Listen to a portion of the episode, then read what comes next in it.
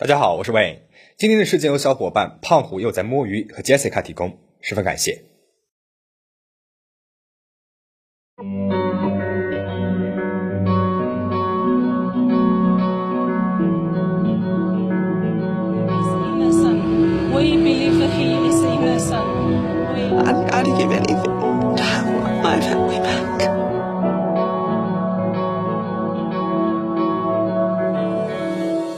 今天的故事发生在澳大利亚的一个华裔移民家庭，这家人姓林，是一个比较传统的大家族，由三个家庭组成，分别是父母林养飞、朱凤琴、哥嫂林敏、林云丽一家，以及妹妹妹夫林叔、谢连兵一家。二零零九年七月十七日傍晚，林氏家族的成员按照惯例，每周五聚集在林父林母家共进晚餐。在其乐融融的聚会上面，谁也没有想到，这竟然是一家人最后的团圆了。二零零九年七月十八日清晨六点多，距离悉尼中心城区西北十八公里左右的北埃平，几个人聚集在一家报刊店门外。他们都是这家报刊店的常客了，每天早上呢都要来这里买报纸。但是这一天非常奇怪，报刊亭的大门紧闭着。按理来说不应该呀。报刊亭的老板林敏，他十几年来总是风雨无阻，总是准时在早上六点就开始营业送报纸。但是这一天，一直到早上十点多了，报刊店的员工仍然是联系不上他们的老板，就找到了林敏的妹妹林叔，问他是不是家里面。出了什么事情？林叔还以为哥哥是在前一天晚上的家庭聚会当中太累睡过了头，就叫上了丈夫谢连兵一起来到了距离自己家三百米外的哥哥家查看情况。奇怪的是，林敏家的大门虚掩着，并没有上锁，一楼的客厅里面也没有人。林叔呢，他没有多想，推开了门，径直走向了卧室所在的二楼，谢连兵跟在了后面。刚走到二楼拐角的时候，林叔就看到地上和墙上全是喷射状的血迹。林敏的卧室门开着，窗帘紧闭，看不清卧室里面的情形。林叔边叫着哥哥的名字，边走到了卧室门口，然后只听见了林叔的一声尖叫。只见嫂子林云丽横躺在血迹斑斑的床上，头部和脸上有几个大窟窿，被凝固的血给糊住了。十分的恐怖，跟在后面的谢连兵看到这幅情景，赶紧拉着妻子离开了房间，还一边说着什么也别看。随后，两个人又检查了其他的几个房间，发现嫂子的妹妹林云斌以及哥哥家的两个儿子，十二岁的林涵、九岁的林涛，也都倒在了血泊当中，早就没有了呼吸。妹妹林叔马上打电话报了警，他声音颤抖着向接线员说：“哥哥的家人被杀了。”没有看到哥哥，在等待警察的过程当中，惊慌过度的林叔又打了两通报警电话，催促警方快点来到现场。在这两通电话录音里面，依稀能够听到谢连兵和林叔用广东话争吵的声音。谢连兵想开车去接林叔的父母，但是林叔害怕和尸体独处，恳求丈夫不要离开。但当警方到达现场的时候，谢连兵已经离开了。林叔全身发抖，向警察表示没有看到哥哥的身体。警方将四具遗体带到了法医部，然后就将现场封锁了起来，没有进行二次勘查。下午两点，警方对林叔和谢连兵分别进行了询问。谢连兵表示，房子里面有四到五具身体。平复了心情的林叔回忆了发现尸体的全部过程，并且表示，哥哥林敏的身体也应该在床上。因为她当时看到被子里面渗出来的血迹，想要掀开被子查看的时候，被丈夫给阻止了。警方回到了案发现场，在主卧室的床上，果然发现了被鹅绒被包裹着的林敏的遗体。技术人员对林家进行了二次勘查，大门没有被暴力破坏的痕迹，也没有财物被洗劫或者是偷走，房子的总电闸被手动关闭了。很明显，凶手很清楚房子的布局。二楼的四个卧室里面，有一个卧室的门是关着的，没有被打开过的痕迹。那是林敏十五岁的大女儿林俊的卧室。案发那一天，林俊并不在家里面，他那天呢是跟着学校同学们一起去了其他国家游学了。而凶手显然是知道这一点的，因此他没有进入林俊的卧室，林俊也成了家里面唯一的幸存者了。现场没有发现指纹和 DNA，也没有发现凶器，唯一的线索是一楼的四十多个鞋印。在排除林家几口人的鞋印之后，剩下二十四个带血迹的鞋印，尺码在美国男性鞋码的八点五到十点五码之间。尸检结果呢也出来了，五名被害者的头部均遭受到了钝器的重创，有四个人有窒息的迹象，其中哥哥林敏、嫂子林云丽、嫂子的妹妹林云冰的面部。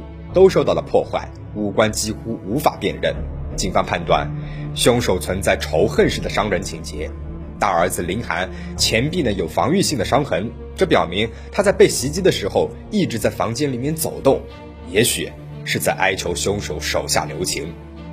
根据受害者伤口的痕迹，法医确定凶器是一个类似锤子的物体。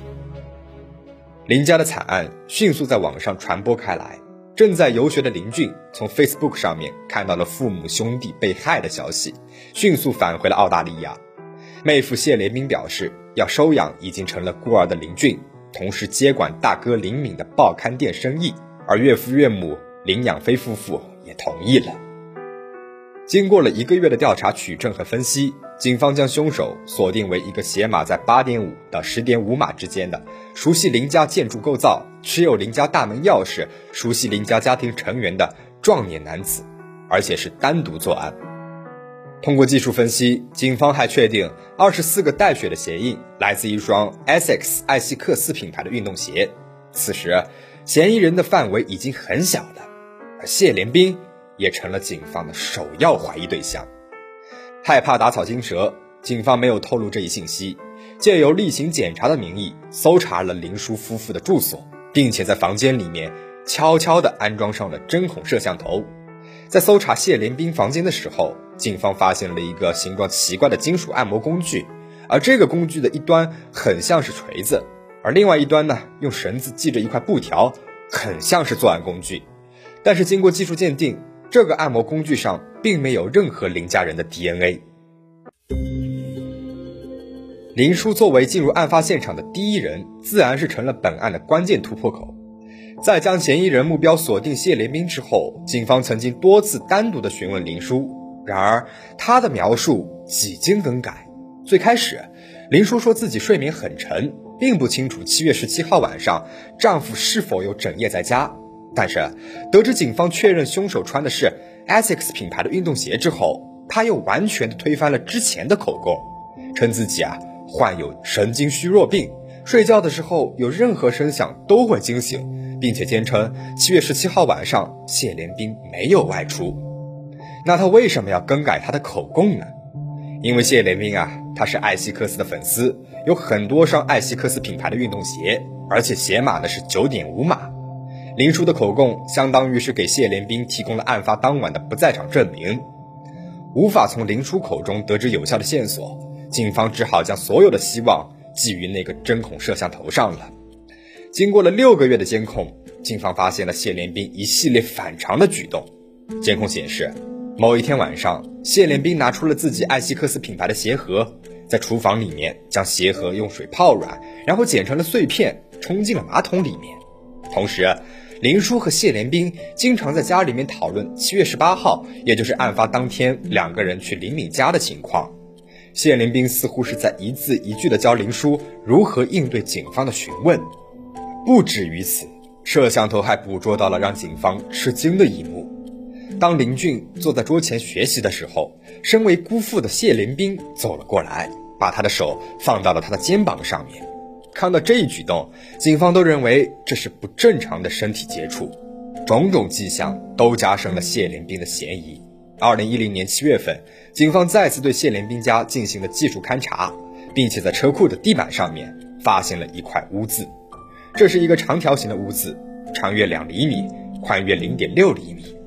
警方马上委托了一个基因公司对这块污渍进行了分析，结果表明这块污渍里面。至少有三种不同的血液混合而成，还含有来自五名受害者当中的四名的 DNA。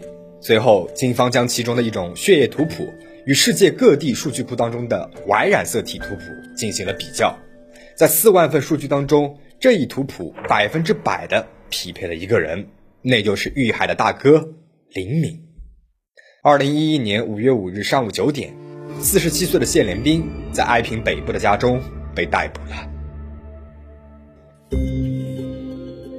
面对五项谋杀指控，谢连兵拒不认罪。更让父母林养飞夫妇寒心的是，女儿林淑也为丈夫极力奔走。她对媒体表示，谢连兵是一个充满爱心、关爱家庭的人，却被冤枉成了一个谋杀亲人的凶手，成了真凶的替罪羊。由于现有的证据不足以给谢连兵定罪，警方实行了 B 计划。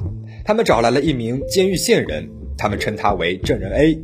证人 A 负责在谢连兵被羁押期间与他接触，并且取得他的信任。取得他的信任之后，借机询问林家被害案的相关细节。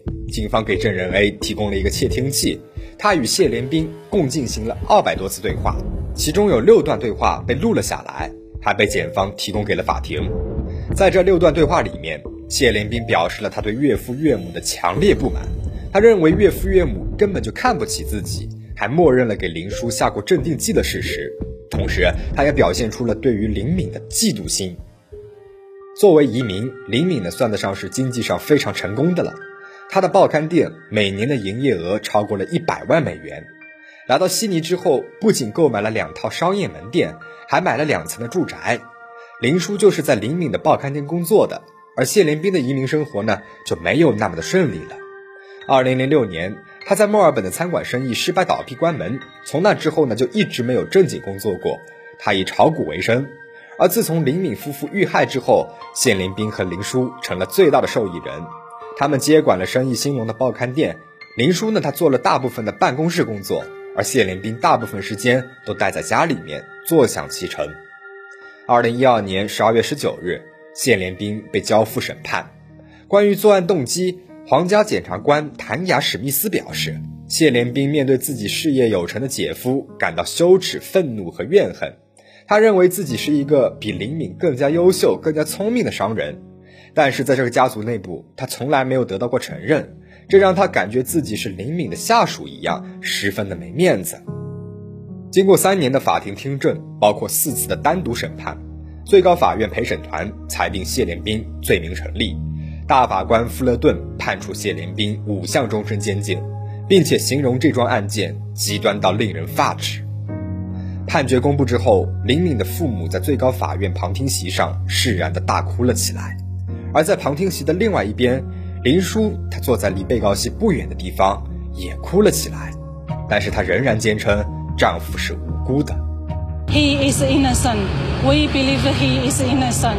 We are keeps. fighting for him。二零二零年六月二十二号，谢连兵对定罪判决提出了质疑，并且发起了上诉。二零二一年二月十五日，谢连兵的上诉被驳回。五十七岁的他将在监狱当中度过余生了。在长达七年的四次谋杀审判当中，出于对未成年受害者的保护，林俊的身份一直被隐藏着。一直到二零一六年，年满二十岁的林俊。接受了英国第七频道的采访，他讲述了自己除至亲被害之外的另外一个悲惨经历。从2008年开始，就是在案发的一年之前，谢连兵会趁着家人不注意，把自己的手伸进外甥女的内衣里面。当时懵懂的林俊并不知道这意味着什么。在2009年，林俊住到了姑姑家以后，就仿佛是进入了魔窟，从一开始的猥亵升级到了后来的性侵。一直到谢连兵在二零一一年五月被捕，林俊的噩梦才到了头。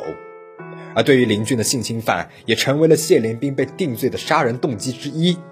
然而，当林俊在法庭中作证，并且表示谢连兵常年对自己进行性侵犯之后，身为姑姑的林叔非常愤怒，还好几次发短信给林俊，坚称丈夫是无辜的，还说是警察在陷害他。林俊在接受采访的时候说：“很羡慕朋友可以和他们的父母吵架，而自己连这个机会都没有了。” I'd go to um my friend's house and you see their parents and with their families, and I I know that I would never have that. I'd I'd give anything to have my family back. 从案件发生到定罪，十二年来，林养飞和朱凤琴夫妇一直为了儿子申冤而奔走。如今呢，已经是八十多岁步履蹒跚的老人了。而林俊不仅成了孤儿，更是遭受到了身体和心灵的双重伤害。希望他们可以早日的走出阴霾。而对于姑姑林叔，也希望他能够早日醒悟，珍惜自己真正的家人。那么这期时间到这边讲完了。最后，我受一位小伙伴的委托，把他的一个故事，把他的一个亲身经历分享给大家，希望也可以引起大家的警惕。这个小伙伴是一个女生，我们叫她小桃吧。小桃大一的时候呢，去敬老院做志愿者，看望老人，和敬老院里面的一个老爷爷聊得非常投缘。因为小桃自己的爷爷几年之前呢去世了，小桃就觉得和这个爷爷感觉很亲切，就把这个老爷爷看成了自己的亲爷爷一样。每半年就会去看望他一次，到现在已经是第七年了。然而就在今年的上一个月，小桃去看望这个老爷爷，快离开的时候，老爷爷突然对小桃说：“你可以亲我一下吗？”当时老人的妻子刚刚去世，孙子辈的孩子们呢又不常来看他，小桃觉得老人可能是把自己当成亲孙女了吧。虽然觉得奇怪，但还是亲了一下老人的脸颊。但是没有想到的是。老人又说：“我可以亲你一下吗？”然后就直接很用力的亲了小桃的嘴。小桃感觉更加的奇怪了，就准备离开。但是没有想到，老人又问小桃：“我可以摸你一下吗？”小桃说自己当时脑子就像被雷劈了一样，懵懵的。小桃问老人：“这是什么意思？”老人说：“你知道我是什么意思。”小桃说：“不要，找借口准备离开。”但是没有想到，老人就抱了过来。他的下半身还不断的向小桃靠近，小桃就赶紧离开了。后来小桃越想越不对劲，本来呢是想报警的，但是当时老人还特意把门给关上了，没有监控设备拍到，他觉得报警了也没有什么用了，于是就联系了敬老院的负责人说了这个事儿。没有想到负责人非常的惊讶，因为这个老人一直给人一种很有文化、很礼貌的感觉。负责人呢甚至都有点不相信小桃的话。只是承诺说，如果下次再有志愿者来看望这个老人，就会安排一个护工全程的跟着。这件事情呢，就这样结束了。小桃说：“现在这个年代啊，不是老人变坏了，而是坏人变老了。很多年轻人会对同龄人或者是年纪稍长的人有一些戒备之心，但是很少有人会对老人有所防备。今天他就是想把自己的这个亲身经历给分享出来，就是希望大家可以留一个心眼。”保持警惕，保持安全。如果大家有什么经历想要分享给其他人，让他人引起警惕的话，可以在评论区留言。最后，对于今天林家惨案的故事，你有什么要说的吗？也欢迎在评论区留言。如果大家喜欢这期影片的话，记得一键三连。最后，还是那句话，保持警惕，保持安全。我们下期再见。